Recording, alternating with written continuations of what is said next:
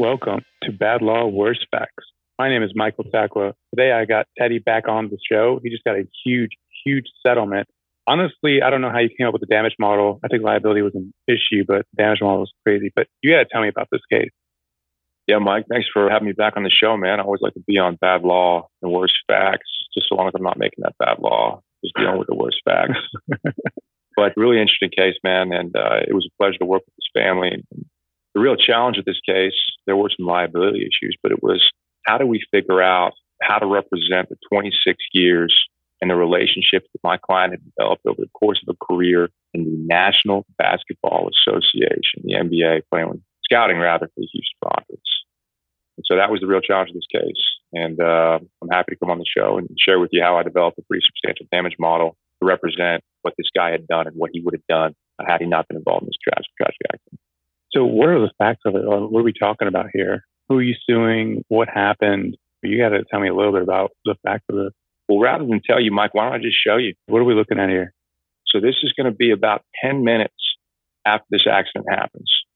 Okay. okay. All right. This is a police cam. This is going to be dash cam footage coming up, and this happened in uh, South Houston. Um, what you're looking at is a stretch of roadway widening project going on by one of the largest construction companies in the world you're looking at the perspective of my client, again, about 10 minutes after the accident happens. So this is the same route you would have taken, his exact same perspective.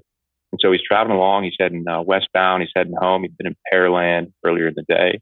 He was an avid bicyclist, about 65 years old, loved to ride. It was one of the ways he trained. He came up here, new construction. He didn't want to go over the overpass. So he decided to turn onto this newly constructed road He's in the laneway. Our theory was he doesn't want to be in the laneway. That's unsafe. And so he makes the prudent decision to get behind those barrels, but rather than be behind the barrels, he decided to get on the sidewalk.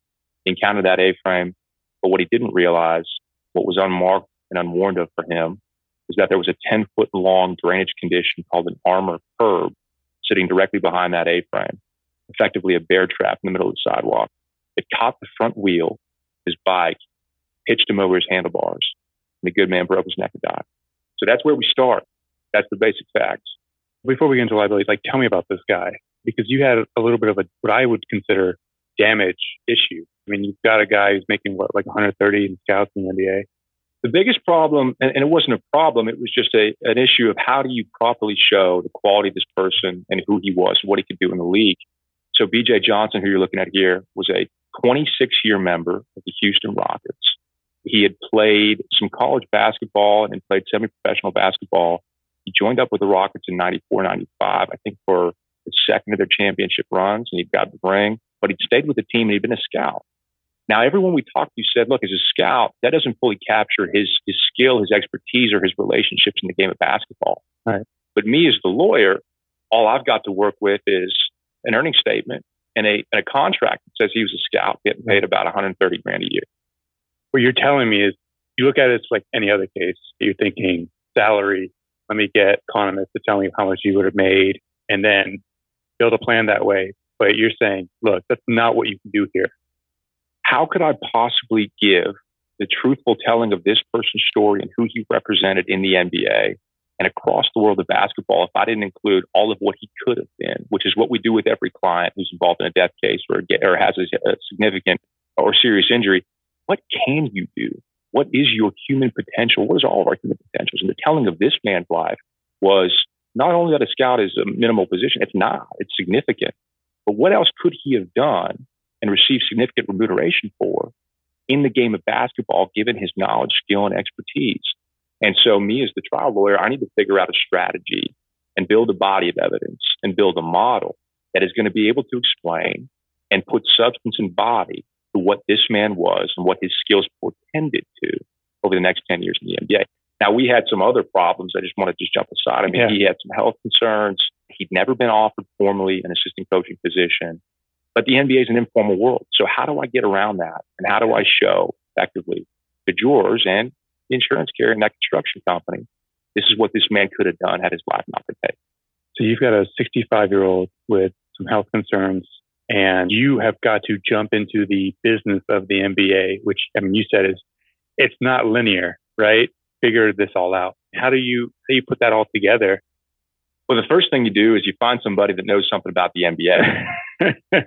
Thankfully, when you've got a guy who's got a 26 year career in the NBA, his family's pretty well entrenched and they don't, oh, they know some people that you can talk to. Yeah. So when you've got access to Daryl Morey, you've got access to the GM of the Houston Rockets, Rafael Stone, when you can talk to a former counsel of the Players Association in the NBA, you've got some people that you can rely on for expertise and some information to guide you in the right point. So that's the first thing I did. I said, hey, first of all, who is this guy and what could he have done? I mean, tell me about him. He's incredible. He could have done whatever he wanted. His relationships right. are almost uncalculable how important they were and how much they mean to people in the NBA and what could have done with them. Yeah. Well, that gets the mind spinning. Okay, I need to go talk to some people to verify this and to build it up. The first thing we do is we talk to, uh, identify somebody that I think can actually function as a, as an expert to do a forensic analysis of this potential in India. That's step one. Okay. You got to find an expert who can talk about this kind of stuff. You yeah. got to find somebody. Yeah. And I will say this, one of the great things about Workforce, is we have access to wonderful experts who can actually guide us in the direction of, of other experts. And so our economist in this case is actually the same uh, guy who worked on the, the evaluation for the state of Kobe Bryant. And so really? he had some really good, really good insight as to how he wanted, he thought to develop this model initially. So I said, okay, you know what you're doing. That's, you know, that's the guy to talk to. You, you know how to work these things up, big man. I'm going to listen to you on this one. And so I, he said, look, here's what I think we can do because I've been in this position where I've dealt with some of these celebrity cases and I treated this as a celebrity case. And he said, you need to go find somebody who can, can really work this up. So yeah. we did. We identified a guy named Hal Diegas who worked at two of the largest agencies in sports, Excel and I think Wasserman was also, like I said, I think associate counsel, counsel for the NBA Players Association. Had acted as an agent, uh, like I said, and then had transitioned to some other roles. And he was he has a JD and was an adjunct at both the UCLA School of Law and the Miami School of Law. So that was step one. Yeah. But after that, you got to go find some people. Part of this podcast is giving young lawyers the idea and having them realize, you know, the world's our oyster, right? What I mean by that is, how do you get someone who is just a scout and evaluate him as a coach. And that's what you did, right? You took the deposition of LA Lakers coach, didn't you? Yeah. Well, we were lucky because he became the head coach of the LA Lakers during the pendency of this case. So we were extremely fortuitous.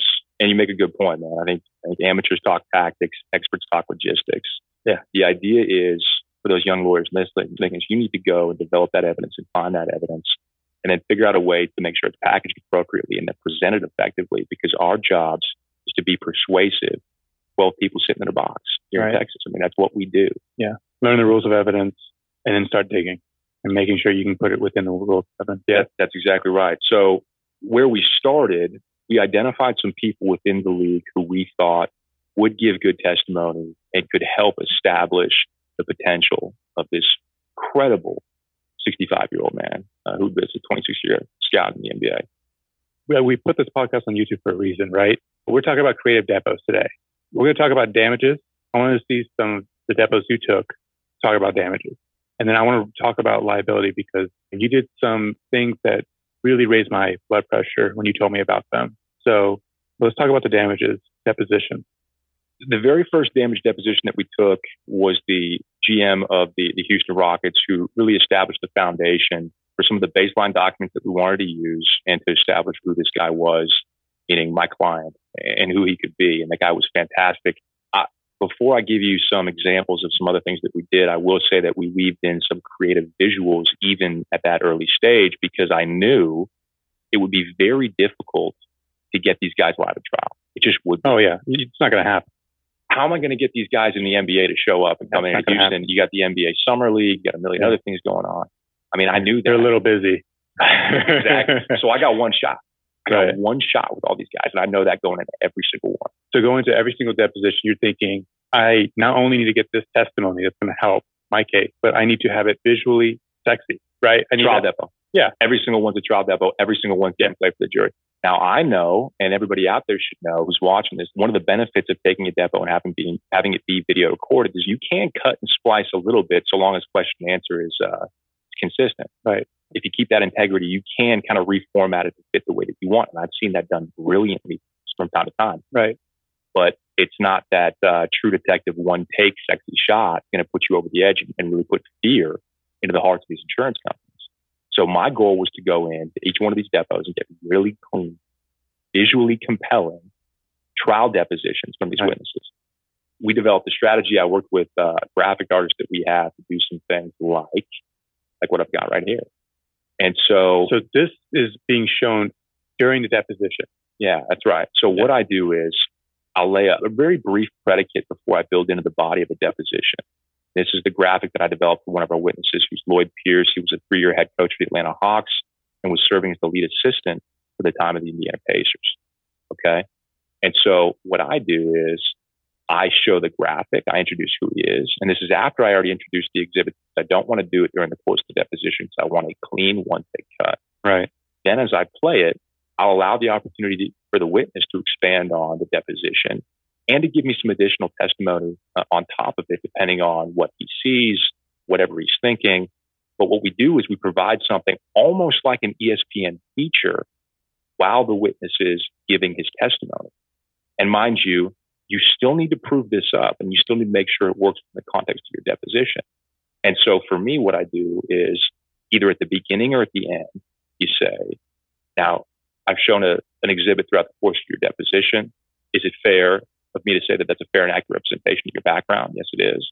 Do you think it would assist the jury in understanding who you are and what you was through the NBA and the positions you held? Yes, I do.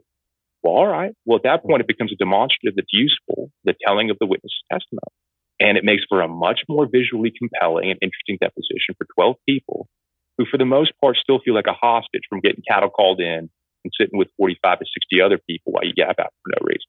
Yeah. So that was step one. That's kind of where we went through, uh, or where I started at least in the course of this step, in the course of this case. And I'll tell you, you know, you're talking, I'm listening to you, but I'm so focused on what you just showed me. And I'm like, man, this is a great dude. This is a great dude. this, this stuff is so strong. I mean, these visuals are so strong. The guys who know this, guys and girls, but the cognitive science behind developing a visual and presenting a visual to people both from the learning perspective, the engagement, and the credibility perspective. Right. I mean, you're hitting them on three different fronts. And as our job as lawyers, as young lawyers and any lawyers of any age, we're here to persuade. We're here to be compelling. We're here to enhance the testimony and develop the points that we need to develop to get the verdicts we need to get. And right. so these are some techniques that I worked on in this case, which we were able to turn in 18 months on a massive construction case involving a pretty complicated damage model, which I'm really proud of. And just for the viewers, 18 months and how many depositions? Uh, like 22. Yeah, that's, that's lightning fast. Pretty fast. And we could talk about some of the moves on the sort of procedural side as well, because we're yeah. talking about a motion preferential trial setting. And I tried to use the narrow gap that I had for the NBA to fit and get into a, a preferential spot. So just, just as an aside, before we keep going with these deposition topics though, but there's like a really small window so the draft happens in the NBA. You got summer league and free agency start. Right. Then it's dead. And then you get back to training camp. Yeah. So I had July 18th. I was going to trial. Time that we record this. Right. It was going to be next Monday. Well, sounds like uh, you've got Monday free now, huh? yeah, my money got free real quick, real quick. And, and, dude, I had to fight like hell to keep that trial setting too, because they tried to pull some shenanigans and get in some late after the line discovery practice. They filed a motion to stay in the Court of Appeals. They filed a petition for writ of mandamus. A lot of work by our team to make sure that we held that trial setting, because the only way that you're going to get an outcome and get a settlement on a case like this and develop real value in these cases is you can get you hold their feet to fire and get that yeah, trial setting. Absolutely.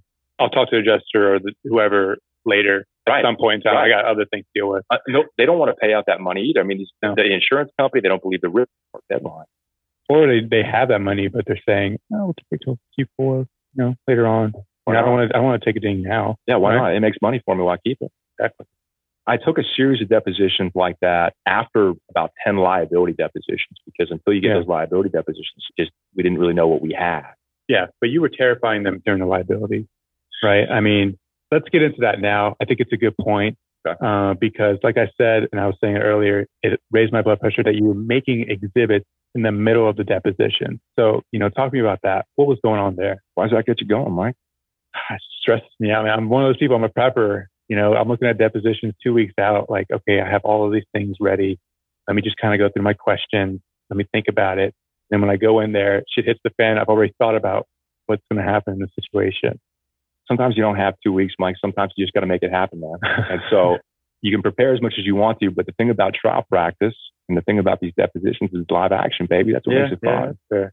So, okay, Mike, you want to see what I did in these liability depos? Okay, so look, guys, we saw that it was it's a construction case against a construction company. I work with Abraham Watkins. I think you can see that's up on the screen here, Yeah. but let me give a little predicate. Some key players in this construction project. Obviously, you've got the construction company that we went after. That's the general contractor, prime contractor, who's in control of the job site and, and overseeing the work and, and fundamentally responsible uh, for the conditions in the field. It's a TxDOT contract. And so the actual owner and the people doing the oversight and some of the regulatory implications, some of the rules that apply come from TxDOT. So TxDOT is the ultimate authority in this case. Okay. And so I was ine- inevitably going to have to take some TxDOT depositions. And it's always a decision. I mean, who do you go after in any individual case? I mean, who are your defendants going to be? Right.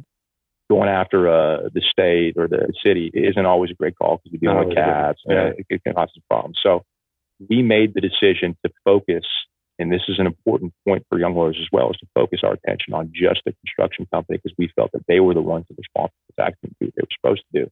Now, the construction company pointed the finger at one of its subcontractors. Shocker. Okay. Go figure.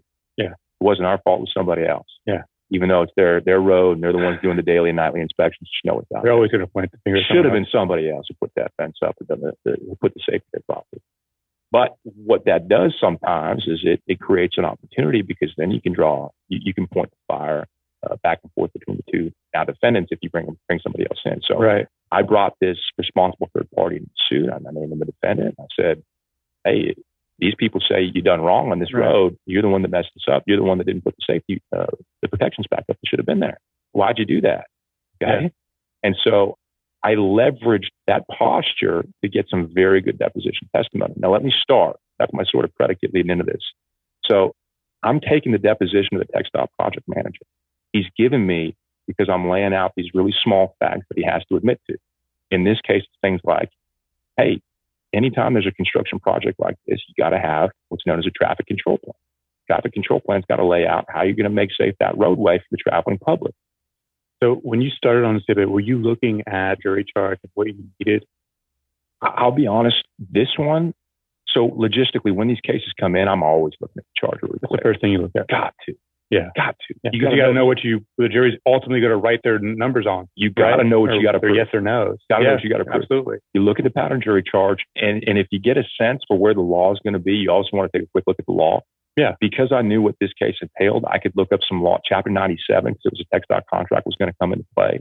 Yeah. And so I could do some initial research, even though there isn't a, a huge volume of law on the issue, Right. to at least guide me as to what the issues were going to be, see where the traps were, and then stay clear of those a little bit. Right. So I had a sense. But again, Mike, this wasn't a two week prep on this. Like I'm, I'm taking 16 depositions in a month. I don't always have two weeks to prep for a deposition, even in a massive case like this. And so what I Apple- do, I think my Apple Watch is freaked out, but whatever. What I do though is I lay out all these minor, what I call the minor premises, the minor facts, which lead to the major premise. And I lay those out and I get them to admit to those and commit to those. Well, I'm good. I'm thinking to myself, well, look, I got all this great testimony, but, but I'd really like something to seal the deal and put it in a concrete format that I can put into a, a presentation potentially or to show the jury in argument, either an opening or a closing argument. Like Scott already said, these people did it wrong right. how is a defense lawyer going to say in his report that we don't we don't have something? So I'm listening to the answers. I'm getting these answers, and I, I get to a break, and I build this chart on the fly. What you're looking at right now, I built on the fly. I typed this out. I put it in gray. I said, "Hey, look, man, these are going to be some questions I'm going to ask you. I already know I got your testimony on this. I want to be real clear about what you said and what your answers are." Them questions. Conditions like the one involved in this accident pose a great risk of harm to the traveling public. You agree? Agree. All right, true there. Yes, sir. Right, true. All right, sir. Right, true. Contractors in heavy civil construction are aware of the great risk of harm to the traveling public posed by conditions. I'm getting gross. Do you agree with that statement? I agree, true. I get through all of these and I go to the end. I say, sir, can I sign your name to it? He says, yeah, you can sign it. Sign it. Zip 3040 deposition. Boom, it's in the record. Unescapable. Nothing to do about it. So I do it once. The one thing I leave out on this one because it's TxDOT, and I, I really don't know what this guy's going to say. Look, he's adverse to me, frankly. Yeah. Now, there's no objection to leading. If there'd been leading objections, I would have had done something a little bit differently. Right. But he was represented by independent counsel. There was no leading objections. I was able to go through and ask these questions the way I wanted to. And they weren't a defendant in the lawsuit. They, they were not a defendant in the lawsuit. Yeah. But they're like, So TxDOT was not a defendant. Yeah. But again, I, I was permitted. There was no leading objections, and I went through and I asked questions the way I wanted to. Had defense counsel objected to leading, I might have modified my questions a little bit and then cleaned it up just to be very clear about what the, te- what the testimony was. And I think I would have gotten away with that. yeah, just takes longer. It yeah. just takes a lot longer. So after that, I come in. So the one thing I don't do, you notice here, there's no numbers. Right. I don't ask them, hey, what do you think an appropriate damage award might be or a punitive damage award might be, even though I've established the basic predicate, excuse me, the basic testimony to get gross negligence from the TxDOT project manager, the man with his feet on the ground, who's ultimately in control of this project. But they pointed the finger at the subcontractor.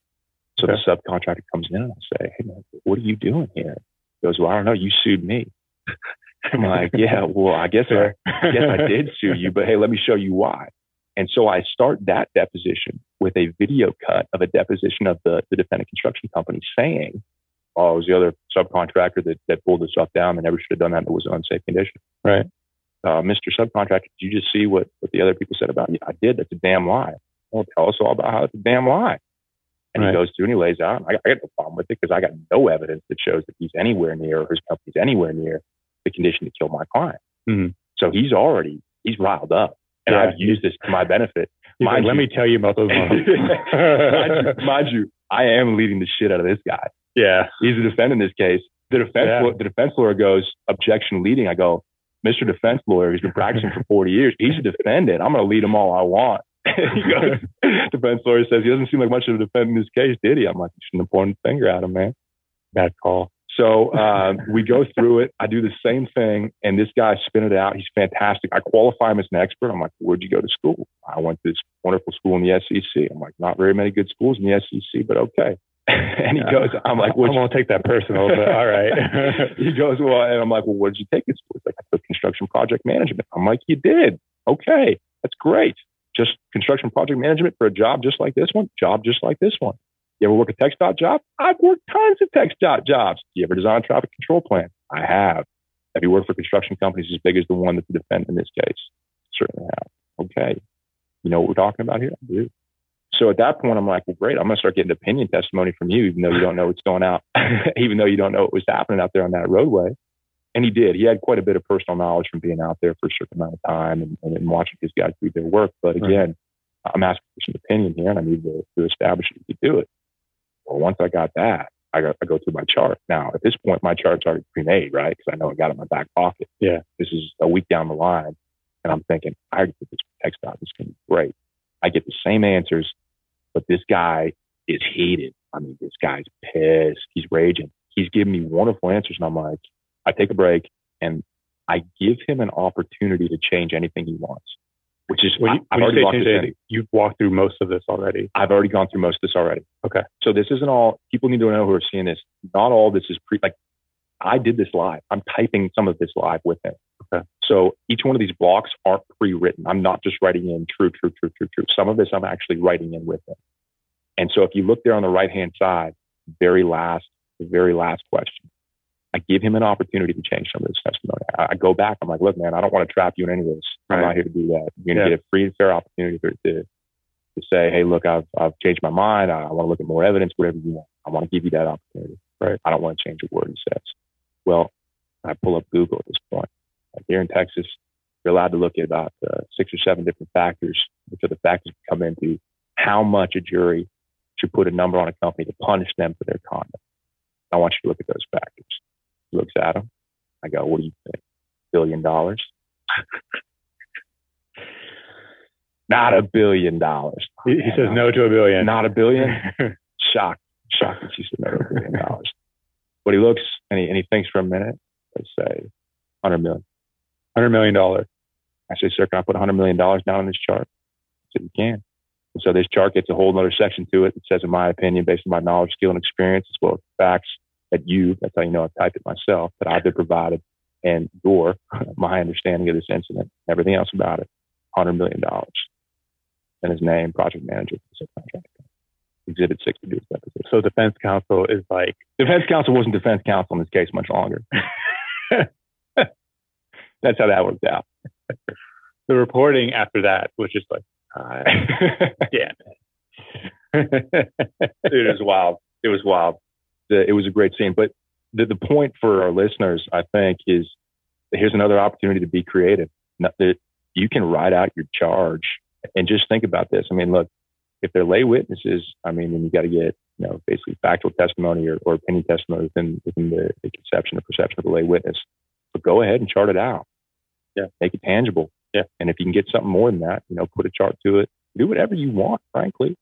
I mean, Yeah. all you're doing is creating an opportunity for yourself to put something on the record or in the record that then that company has to go and report up the line and do something with. So in this case, I got a very experienced, very knowledgeable construction project manager who actually worked on that project to say that that defendant construction company should put a hundred, or sorry, a jury should put a hundred million dollars in the punitive damage number on them. So you took, you had someone who you thought coming into it was going to be a pain and ended up being a gift. I didn't see a single thing in the record. And mind you, I, I scoured that damn record. I mean, I knew every page in it. I knew everything about the regulations. I knew everything about the construction project. I didn't see an invoice. I didn't see anything. And I just couldn't, I couldn't think to myself, what is it that they're, why is he here? Right. And so I took the opportunity very early on, posture the deposition in a way that, hey, there's an antagonist here. It's not you. Right. It's not me. It's a construction company that's not taking responsibility for its actions. and he's pointing it everywhere else. Everybody else but themselves, failing to take responsibility. So liability sealed at that point after that one. I felt pretty good about liability. Yeah, you point. worry about that anymore. So, and just so people are aware of the way that, that I, I did this too, is I didn't run out and, and in a lot of these, a lot of these cases with the, where you've got a corporate defendant is you go take a, a corporate representative pretty early on to kind of just Figure out. what the scope of Yeah, information it's, is. it's discovery depo for discovery depo. Super person. Discovery Depo. I, there was enough information available kind of early on that I knew who some of the players were. So the depositions, like the initial IFO depositions were regional safety manager, Okay. direct to the VP of operations, the highest ranking member of the company. I just named him and took his depo. I just said, "Just- I'm just going to take it. Go and took it. It was, it was incredible. It was a great depo, really good depo. And then uh, the next one was the project engineer who had written the sort of post incident report and, and everything that I read was responsible for the traffic control on that roadway. So those were like the three primary big depos. I took another superintendent depo and then we started getting into TxDOT, the independent project manager, and then some other kind of peripheral, Right. uh, you know, eyewitnesses and some other people as well. Yeah. But that was the sort of layout for, for that. Because I knew where I wanted to go and because I knew those were the people that were going to have both personal knowledge and be able to speak effectively on behalf of the corporation. Yeah. Even though they weren't noticed that way. I knew I could go get them and just get after it and then reserve the ability if I wanted to to go take a corporate rep after the fact. What's the, what, who's the corporate rep going to be after I take the VP, the regional safety manager, and the project engineer for the product or for the project rather? I mean, it's probably going to be one of those three people anyway. one, yeah. What, what are they going to say? you know, what are they going to do? And, and then they didn't object to this at any point in time. what are they going to object to? And I have every right to take any depositions in any order I want. I mean, fair, but once you start asking questions, you're not going to say you need the corporate rep for that. You just talk about the fact that you know. Okay, so let's. Here's the scenario. Hey, Mister So and So, you're the VP of Operations. Do you not know about the, Fair. the safety standards? Do you not know about the contract that you all signed? Do you not know about the regulations that are applicable to you under Fair. this contract? You do know that, right? Because if you didn't, that'd be freaking crazy. Okay, so you know. So let's talk about. fair. All right. I mean, it gets pretty easy at that point. You're the regional safety manager. I guess it just seems unfair that you're able to do this and then say, all right, I want the corporate rep as well. Let me get another six hours on this motherfucker. Hey, man, that's how it works, man. Look, look, I don't make the rules, man. I just play mine. I play hard. all right. Liability's in the bag now, right? I mean, look, you've got enough at trial that the jury at this point is probably going to hate this construction company.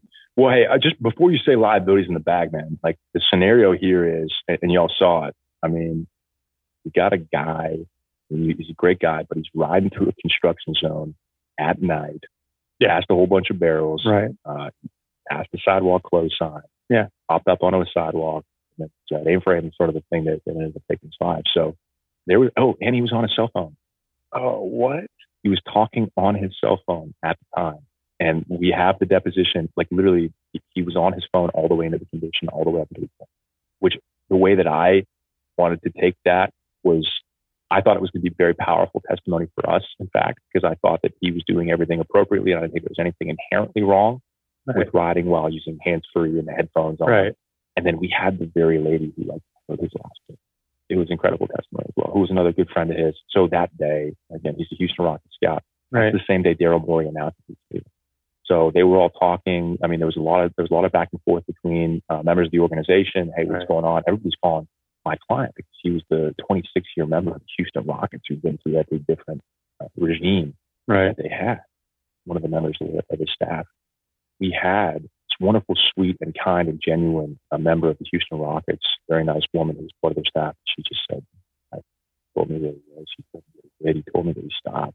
He was getting ready to ride and riding, and all of a sudden I, I just heard a sound. You know, Line cut after it. And so we had that. But Yeah. as far as liability being in the bag, let's talk You don't know if the jury's going to get through all that. Well, I, I just don't know. Yeah. Right? He, he's in a construction zone. He's riding at night. Yeah. He's going past barrels. He's going past a sidewalk close sign, and he's on his phone. I don't think the cell phone issue is too bad, right? You're on a bike, hands free.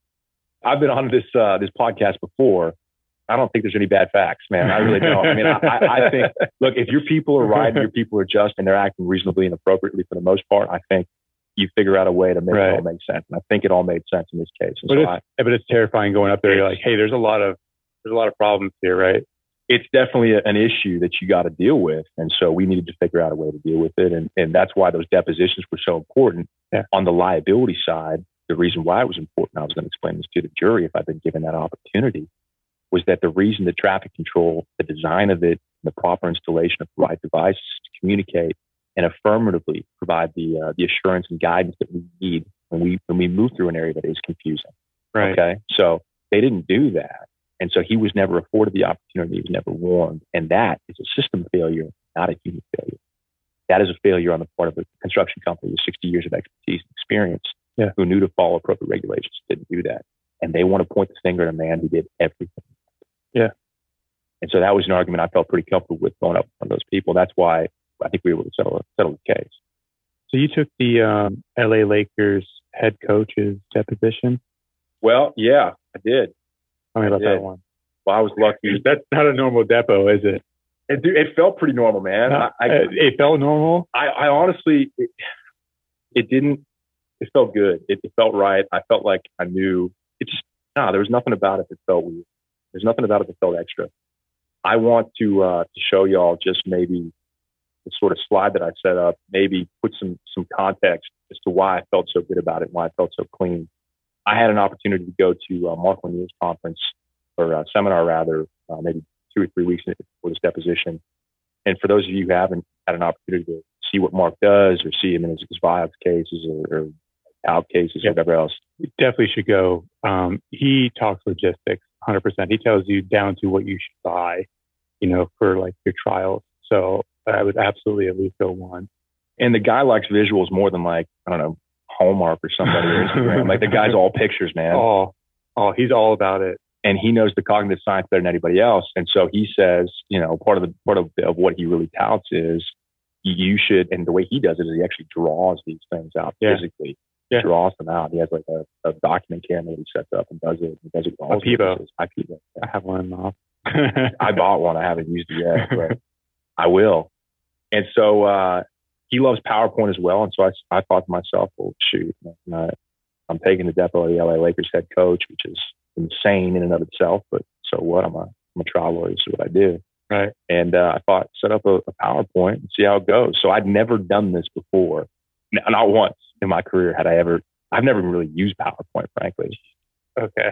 so I just, I just thought, you know, this seems like the right opportunity Yeah. for this because I needed something with the visual backing, and I knew that a visual was going to be a very powerful force in the telling of this story and the telling of this witness Right. story of his very good friend, very very good friend. Yeah.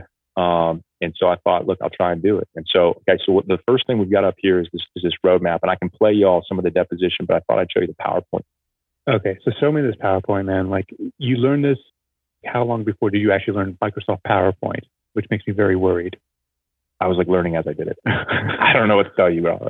You're like, how do I make this like the actual slideshow? Dude, I was googling. I was yeah, like I, you see, you saw me in here today. I'm like, dude, I don't know how to make it on presenter view or like slideshow view. I don't know. I was googling like every slide. I'd be like, googling, how do I find this? And then I'd like Google the image. I'm like, how do I find this image? And then it was wild. But I, and and mind you, I have no outline either for this deposition. Well, yeah, I don't think there's been a previous deposition of the LA Lakers head coach. I have no, I have no outline. I really now I've taken these damages depos and I have a general sense of where I'm going to go, but I there's no written outline for me to follow. So if this PowerPoint all of a sudden doesn't work, I don't know what I don't know where I'm going with this thing. you know, if you want to see fucking freaking hot garbage, man, I mean that's what it might have turned into. But no risk it, no biscuit. Bruce Arians, let's go. So this is the PowerPoint. You start off with the roadmap. That's one of Lanier's big points. And I basically just I laid it out. The power of threes. Uh, we all know it kind of from you know a bunch of different sources, but I wanted to go through the witness's background and then talk about the NBA and then his reflections of his friend. So and you literally put a road for the roadmap. Literally, I, am very right. literal. I'm not very figurative. I'm not great with that. Lanier's much better. It served dual purposes, and I think the witness first thought when I pulled it up, he was like, "Is that the road that BJ was on, or like my client was on?" Jesus. But anyway, the point is to show a road and show a roadmap. Yeah. That's about as, as metaphorical as I get. So there's the coach. That's the initial slide to open up the background. You'll see when I play the depo, and I'll roll through some cuts. But I started off with you know kind of where you are because primacy and recency are very important on the primacy point, you want to start off with what is the most important thing? Who is this guy and why does he matter? Right. I didn't want to start at the very beginning. I wanted to go, let's talk about who you are right now first. Right. And so first off, you were the head coach of the LA freaking Lakers. That's point number one. And then I interspliced with this image a video of his press conference. Okay. okay. So I played that and we'll see that. And I'll talk about how I set this up in a minute. We go back to his basically his roots. Really cool picture. The guy shattered the freaking black, uh, the backboard. Yeah, incredible. We go in through his some of his NBA stuff. You know, I just kind of softball his career a little bit, some yeah. of the charity work he did. This was a connection through basketball without boards with my client, but my client was extremely influential in developing basketball in Africa and actually hard turning it into a professional league there, the Basketball Africa League. Incredible. Yeah, incredible stuff. And I even animated some of these here. So we went through his assistant coaching chops. The guy loved the picture. Here's the other point for why these visuals are great for even for some of these witnesses, especially when there's pictures of the witness, the rapport with the witness is so strong. Oh, yeah. They're talking about themselves. They're seeing themselves. They know that you've done a little bit of work. They're engaged. Yeah. You're engaged. And then again, you know, as we're sitting here, you show me not all of the slides, but some of the slides of the work, but I'm still sucked in. And I'm like, you're just narrating everything about this guy. I'm like, oh man, that's pretty cool. This is a good dude. Great dude. Yeah. Great dude. And so we get back to present day, coach. You know, you're the head coach of the LA freaking Lakers. Well, now we get to talk about the NBA. So then we get into this whole NBA phase. What am I trying to get at here? I'm talking about the course of the NBA, what matters in the NBA for people looking for positions, and then what the potential is on his staff and for BJ. Like again, my client's name's BJ. Yeah. My client through the NBA. These are pretty open-ended slides, right. but really what this gets to is how do you pick your staff? Because what I wanted this witness to establish was where did BJ fit? Right. And I hit this slide. And for viewers on the podcast, it's the plaintiff in this case. That's way BJ. Okay. And you've seen the video, Mike. I mean, the reaction. Yeah, you made the LA Lakers coach almost cry. I mean, I actually cry. He was just holding it back the whole time. It was incredible because he started talking about how he wanted to have his friend be a part of his staff because his friend was a man with 26 years of unmatched experience across the NBA. I then transitioned this picture in the middle of that statement and he stopped himself and he just tried to keep himself together. And then he gave just incredible testimony about a 33 minute phone call between himself and my client, this man, four days before his accident, right. where this head coach, who is now the head coach of the Lakers, had not gotten the LA or had thought he had he had thought that he had a really good interview with the LA Clippers and talked about the excitement between the two of them, yeah. and then this accident. It was the most incredible testimony that I've ever gotten, and it was being just so immaculately captured by virtue of a PowerPoint, by virtue of the Zoom system. And for people out there that are watching as to how to use the technique, that's the power of having these visuals. That's the thing you can really leverage when you're on Zoom because you can work in different mediums. You can work in video, you can work in an yeah. you can work in these images, and the witness is so engaged. The ability to use visual with the Zoom world now is so easy that it, it's like borderline malpractice not to use it. When you know what the cognitive sciences are, yeah. and then you have at your disposal the technology to really effectively control the presentation, you're like uh, it's all HBO and Netflix. Yeah. I mean, you can you can present things in such a compelling and concise fashion. The entire the way that the deposition was done in a one take, you know, that's almost like True Detective style with that one take long shot. It, yeah. It's 40 minutes, start, stop. Yeah. So if I was going to play that for the jury, there was one objection. It, it, there's no way it would have been sustained. Right. So it was a start and stop 40 minute depth with the head coach of the LA Lakers. And so we get into some of the LA Lakers stuff. Part of the pushback on BJ was his age and the fact Yeah. that he'd never had a coaching position before. 65, right? Yeah, he's Yeah. 65 at the time he passed. So I said, well, hey, are there guys who are still working as consultants and doing stuff in the NBA? Into their 70s. above the age of 70s, 70. Yeah. He said, well, yeah, Jerry West is in his 80s. Mind you, he didn't. I didn't plan any of this. If they're not in sync, if the witness who you are taking the deposition, if the opponent is not in sync with the images, that's fine. Yeah. You just hang on an image or you black out an image, and then they can you allow them to talk, and then you come back to it because you Yeah. can always redirect just like you would in a deposition, Right. uh, in any ordinary deposition or at trial, to where you want to go. Yeah. But it just so happened that he said, well, there's I know of a coach in Golden State who is in his 70s or 74, 75 right now. Click. Yeah, yeah, I know him too. Which guy are we looking at here? That's the guy right there with the glasses on. Go figure. He's not too old to coach up Steph Curry. No. You know what I mean? Anybody else who's coaching in the NBA is a head coach in their 70s? Great possibilities. And then, you know, we have an opportunity at the end of this thing, like I said, to go through some of these reflections and then talk about the man himself. And we have a real opportunity, again, to, to put real flesh and real texture and really show the loss to a family, his 92 year old mother, his son, a man that always made it home for Christmas in Virginia. It was just awesome. I'll sh- actually show you kind of how it worked a little bit. I'm not going to play the sound out of respect to the, the coach, but I do think it's it's helpful, and we want to help some of these young lawyers see what it looks like in practice. So this is the 40 minute cut, as y'all can see, 40 Right. minutes. You see Yeah. that? 40 minutes and 24 seconds. 40 minutes, 24 seconds. So just quickly, I, I know we talked about it, but you do lay a predicate. That's how I set this up. I said, first of all, who are you? Understand you're on the road. Right. Uh, I'm, my, my name is, you know, Darvin Ham. I'm the head coach of the Lakers. Yes, I understand I'm on the road. Yeah. All right, I got two exhibits that I'm going to use during the course of this deposition. One is going to be a PowerPoint presentation. I'm going to attach that as exhibit one of this deposition. Number two is going to be a video produced by the LA Lakers. Okay. I also want to know, Mr. Ham, about your background in the NBA before we really start. Where'd you start? Where'd you finish? What you do? Knowledge, skill, and experience in the NBA. Yeah, absolutely. You agree with me? That's sort of specialized industry, and you got experience in this industry. Yes, absolutely. Right. Qualify as an expert. Yep. If you're going to give me opinion testimony, okay, I want you to give it to more likely than not. Can you do that? Yes, sir. You have my agreement. If it's less than that, you're going to tell me. Yes, I will. All right. Let's get to the meat of this thing from the top, and that's where this. That's this. That's what we're watching now from the top. And so I just run it. And so he gives me his name. We get into some of this stuff. And then I'm just going to kind of run through it, but we go through it with them slide by slide. Roadmap's already up in minute 20. already. Yep. We get into how he's the head coach. And then I launch into a video, which I'll play for you guys just a little bit.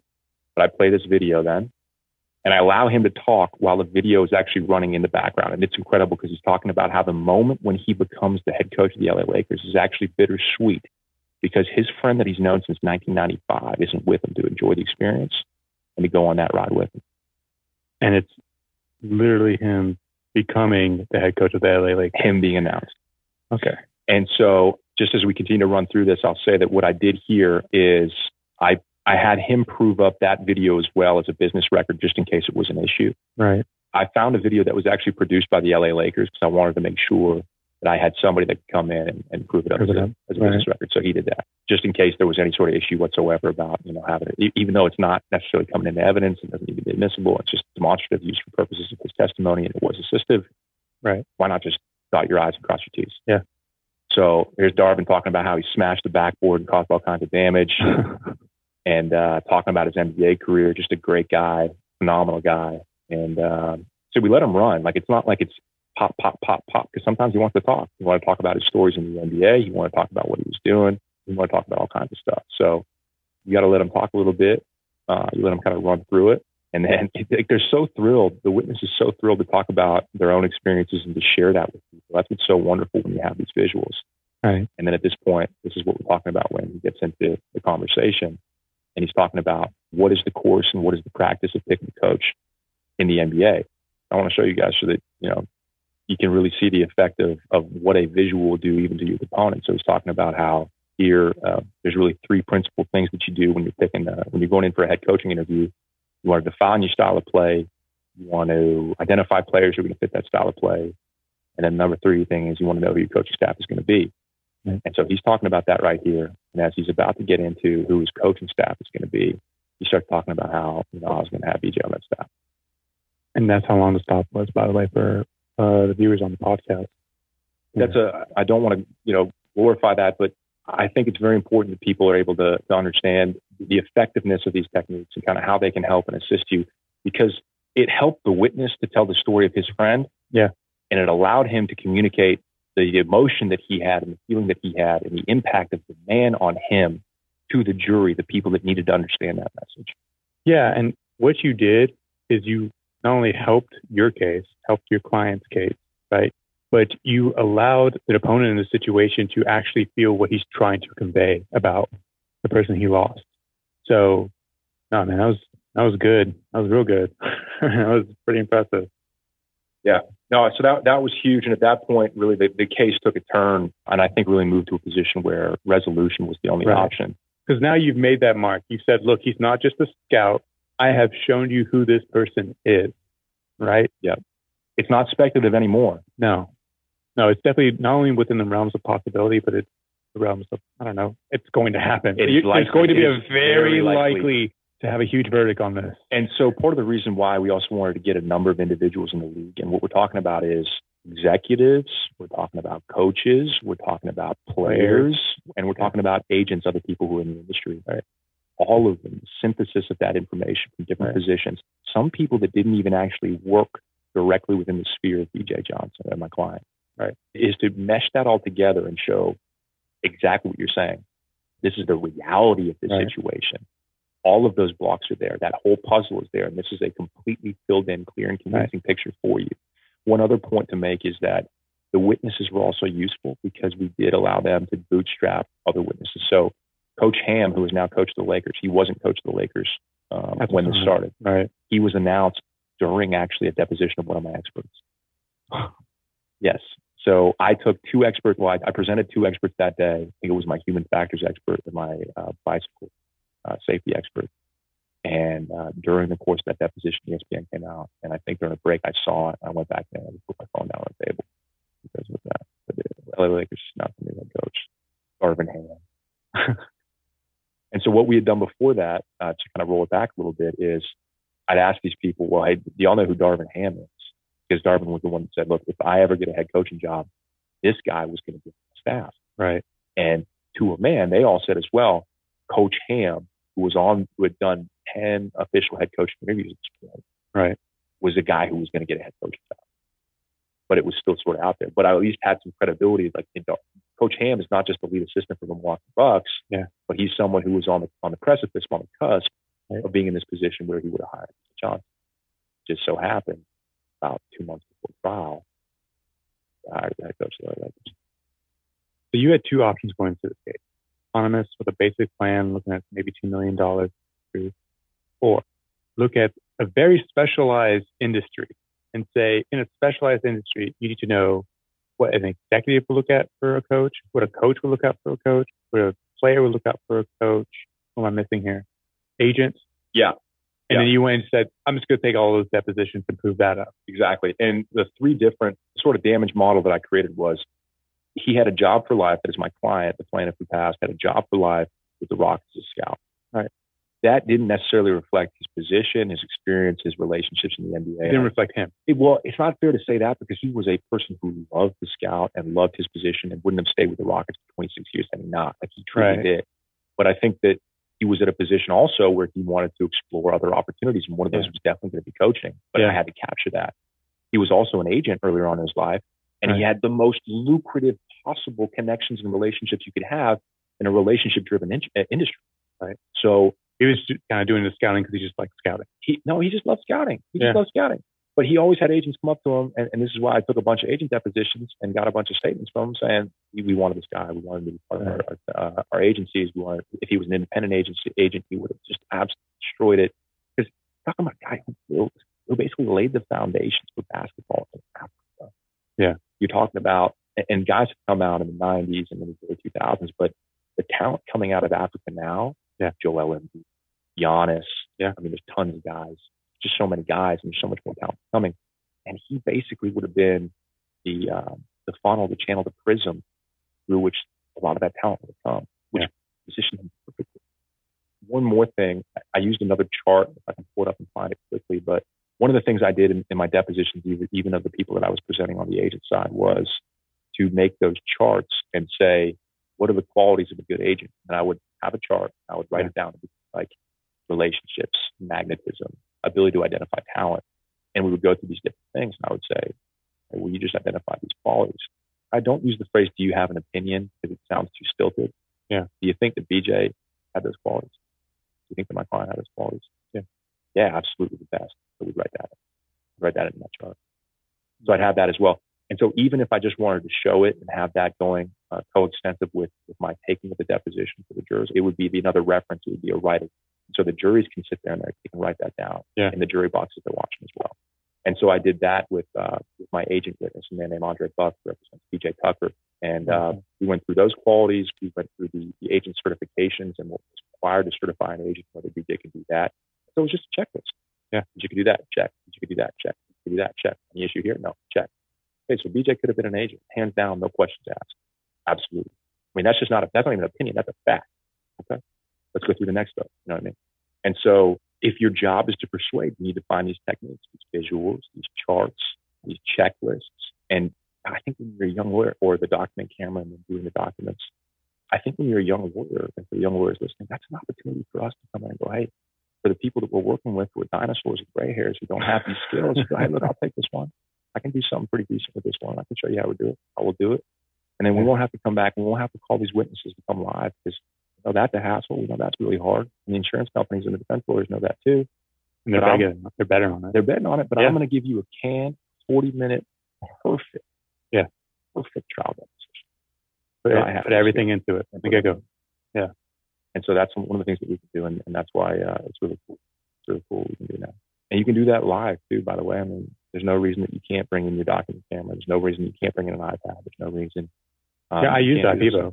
Like all the time on a lot of um, expert depos. I use it probably like half my deposition. but I like it because I'm a paper guy, but I still want to show something, and I always like picture in picture because I know juries when they hear words and that's it, gone. Tune it out. Yeah, it is not something to keep them locked in the way they need to. So are you doing that on Zoom? Yeah. What about when you go live? Yeah, done it in trial three times. Oh yeah, yeah, yeah. In trial for sure. Yeah. You can look, lock it into the camera do it. Boom. I'm telling you right now, they're not looking at me. They are absolutely looking at the screen every Yeah. single time. And so I'm I'm drawing stuff. Only thing, the only problem I have is I'm not very good at drawing. Dude, you got to learn it, man. I know. That's where you go on YouTube and you start YouTube and sketch videos. That's what I do, man. Like Are 100%. serious? Oh, 100%. I've got a whole playlist pinned of like YouTube sketch videos so that I can get good like Mark, like Mark Yeah. Lanier, get good on these sketches. Cause why not? It makes you an absolute threat. My dad told me, my dad's a, a 30 year trial lawyer where I'm from. He's a defense lawyer. Hold I- that against them, I guess. Yeah, it's, it is what it is. I had a case, uh, I had a deposition the other day with a senior defense lawyer. That was all like, I had good hair. He looked like James Bond, like a defense lawyer. My dad, 340 pounds involved. That's what a defense lawyer looks like. Um, but, uh, but he told me, man, if you do anything, if I can tell you one thing, just don't be boring. Yeah. Just don't be boring. Doesn't help your case. It doesn't help the jury. Nobody appreciates it. Don't be boring. Even, And, even uh, if you're the most legally sound, doesn't resonate, not going to get you anywhere.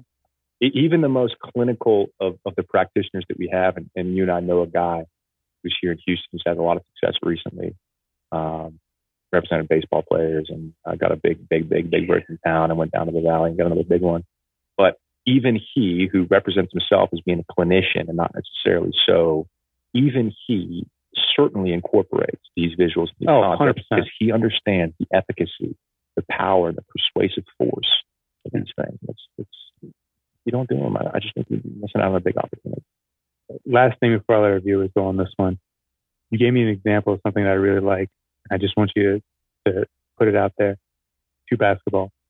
So um, you want to create these really good analogies and visual representations of ideas. And so in this case, we talked about traffic control and the devices that need to be out there or that should have been out there in order to make it safe for the traveling public. And my idea, had I been given the opportunity, taken from me, if I had gotten a chance to go try this case, is I had I had ordered two basketballs. I probably even have the photos in there on my phone because I sent them to somebody. Um, but I had two Wilson basketballs. So it's a Wilson basketball and they had the NBA logo on them. And uh, what I was going to do is I was going to put them in containers. So there's going to be a bit of a deal. I was going to pull out one and uh, it's going to be a perfect, just ordinary basketball. At this basketball and I was going to say, got all the components of a basketball all of that you need to have this thing do exactly what you need to do. It's got the shape, it's got the leather, it's got the creases lines, it's awesome the logo. And it's simple. I was going to bounce the ball and go this basketball. I was going to reach into another bucket that had other basketballs, but pull it out. I was going to look at the basketball and it's got the same components. It's got the weather stuff to improve in Boston. This basketball's flat. And it was going to be visually and very apparent that this basketball is flat. Yeah. And I was going to try and bounce that basketball. that, that, that basketball doesn't work. Just like the traffic control out there on that roadway didn't make safe for my client or for any other the traveling public. Now that is a good opening. That's all I got, man. There's some other fun stuff on this case, by the way, that we can go to if you want to. But uh, I appreciate the opportunity coming here on the yeah. on the podcast, man. And uh, I hope that we give something that that shows some new techniques and perspectives to uh, some of the young warriors out there. And um, I'm just very happy that we could do right by his family and uh, a very great man who has made a huge impact in the world of basketball and his community. And real tragedy. Uh, very proud of uh, the opportunity to work on this case and thankful to work with Benny Agosto. It's, um, he's a great mentor to me and very happy, very thankful and happy that we could get this done for the family. Absolutely, man. And hey, look, I appreciate you coming on again. I think I told you the first time around, I like how you get very creative with your trials. But now I gotta say, I really like the creative depos, man. Really do. I think that's the way to go from here on out. I think it's been around for a while, but now it's no excuse not to do not to do something visual in every single one of your depos. And for the young lawyers out there, by doing like what a car wreck depo to car wreck depo, and instead of thinking I'm going to go through this, I'm going to try to proof up this, that's fine, but make it visually creative and figure out ways to do that, whatever that takes, and think about at trial what you want to show to keep the jury engaged. Well, I appreciate it, man.